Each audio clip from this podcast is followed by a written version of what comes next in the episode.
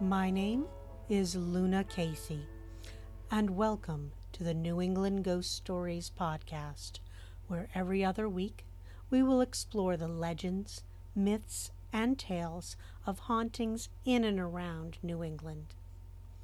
Whether you are a believer of things that go bump in the night or not, we hope you enjoy these chilling tales of the supernatural.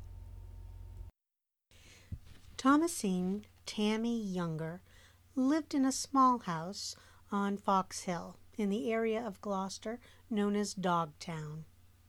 It was the 1800s, and Tammy was not married. So she had other ways of making a living. She sometimes entertained buccaneers and lawless men. She made rum and butter and held card games and told fortunes. Tammy would also stand by the bridge along the road to Gloucester and stop carts of fish and corn. She would not let them pass until they paid her a toll. You see, people were afraid of Tammy Younger. They called her the Queen of the Witches. Whether she was a witch or not was irrelevant. As long as people were going to give her food, what did it matter what they thought of her? A special thank you goes out to my friend Lisa Patnott for introducing me to this unusual place. Dogtown is a Massachusetts ghost town between Gloucester and Rockport. It was once home to vagrants, wild dogs, witches, werewolves, and creepy dolls. Not to mention people who simply disappear. It was once known as uh, the Common Settlement when it was established in 1693. According to legend, Dogtown got its name from the dogs that women kept for protection and companionship while their husbands were away fighting the American Revolution. At its peak in the mid 1700s, Dogtown was home to as many as 100 families. But after the Revolution, when the harbors were once again safe, the town began to decline. People moved to larger towns like Gloucester, where the fishing industry was once again starting to pick up. Their abandoned homes began filling with vagrants. Dogtown became inhabited by women who dressed like men, alleged witches, and former slaves.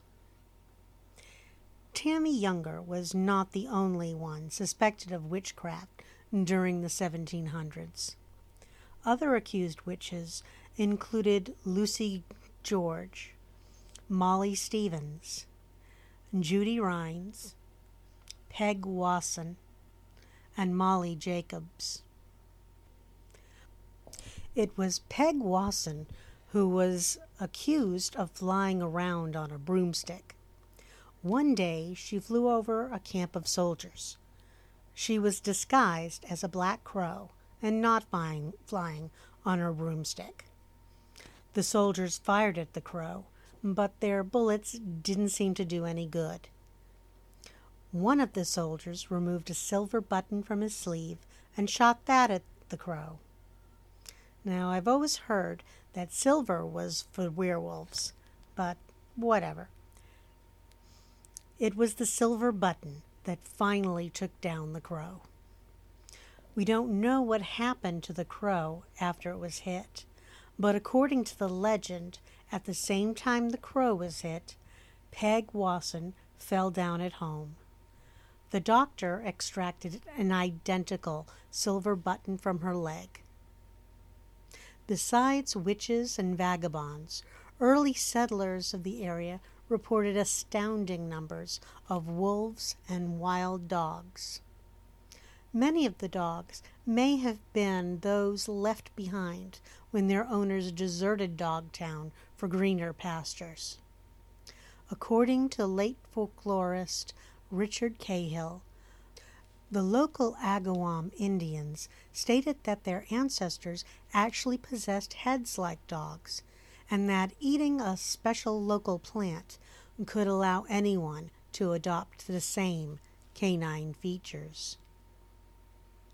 When we return, we'll hear more creepy tales surrounding this popular hiking spot. How would you feel if you never had to go to the grocery store again? With Instacart, you don't have to.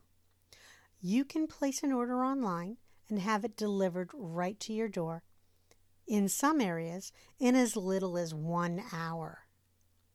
Did you forget that secret ingredient for the special dish you promised to bring to the family gathering? Or maybe you're sick in bed with a cold and you just ran out of cold medicine. Instacart can run to the store for you and deliver it right to your door. And if you go to newenglandghoststories.com or our Facebook page at New England Ghost Stories and click on the Instacart link, your first order of $35 or more will be delivered free. What do you have to lose? Log on to our Facebook page at New England Ghost Stories or newenglandghoststories.com today and click on the Instacart link. You'll be glad you did. And now, back to our story. As more people left Dogtown in the care of the poorer, more eccentric folk, Roger Babson's ancestors had lived in Dogtown during its heyday, and he sought to make improvements to the town. Babson was a naturalist, historian, and philanthropist who would later found Babson College. During the Great Depression in the 1930s, Babson hired out of work stonecutters to number the cellar holes left by the settlers. These numbered stones correspond to the names of their inhabitants listed on maps of the area. Babson also commissioned the stonecutters to carve inspirational sayings onto 36 boulders throughout the area. By 1839, the last of its residents had moved out. Today, Dogtown is a rugged 3,000 acre park where visitors can see the village's abandoned cellar holes and hike the trails through the tangled forest. But this doesn't mean that Dogtown isn't still a creepy place. The old homestead foundations have been known to give way underfoot, and many hikers claim to get disoriented in this area. Is this the reason that a large number of hikers have disappeared from the trails of Dogtown? Some hikers report seeing a woman dressed all in black walking through the woods. But when they chase after her, she disappears. A larger than usual black cat has also been spotted in the park, but like the woman in black, it also seems to disappear when approached. Visitors also describe an eerie silence in the park. The sounds of birds or small animals are missing. However, you may hear a distant cackle coming from deep inside the forest. The spirit of Abraham Wharf is also said to haunt the woods of Dogtown. Wharf was a successful sheep farmer in Dogtown married a woman by the name of Mary Allen. He seemed to be living a happy life with his wife and children. However, one day Abraham decided to end his own life by crawling under a rock and slitting his throat. As late as 1984, a large dog like animal was spotted in the area. On March 21st, a dead deer was found that had been torn apart but not eaten. Later in 1984, on June 25th, murder came to Dogtown.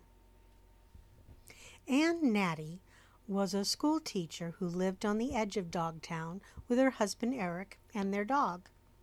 They often walked through the woods to visit friends and enjoy some fresh air. While walking her dog on this fateful day, Natti was beaten to death by Peter C. Hodgkins, Jr., a troubled man known for his odd behavior. He bashed her head in with a rock before dragging her deeper into the woods and leaving her in the mud. The creepiness factor has been upped in the last few years as tied up baby dolls and stuffed animals have begun appearing in Dogtown. Whether it's the work of mischievous teenagers or someone more sinister is not known. While Dogtown is still a popular place for hiking, it may be best to visit during the daytime, and definitely not alone. Thank you for listening to New England Ghost Stories. New episodes are added every other Thursday. This episode of New England Ghost Stories was written and produced by L.B. Kirkwood. Music by Vyacheslav Dragunov. If you enjoyed today's episode, be sure to subscribe to New England Ghost Stories on Stitcher, Spotify, Apple Podcasts, or at your favorite podcast directory. If you like our show, please leave us a five star review. And if you have a story that you'd like to see covered in an upcoming podcast, please leave a comment on our website at newenglandghoststories.com. We'd love to hear from you. Until next time, this is Luna Casey.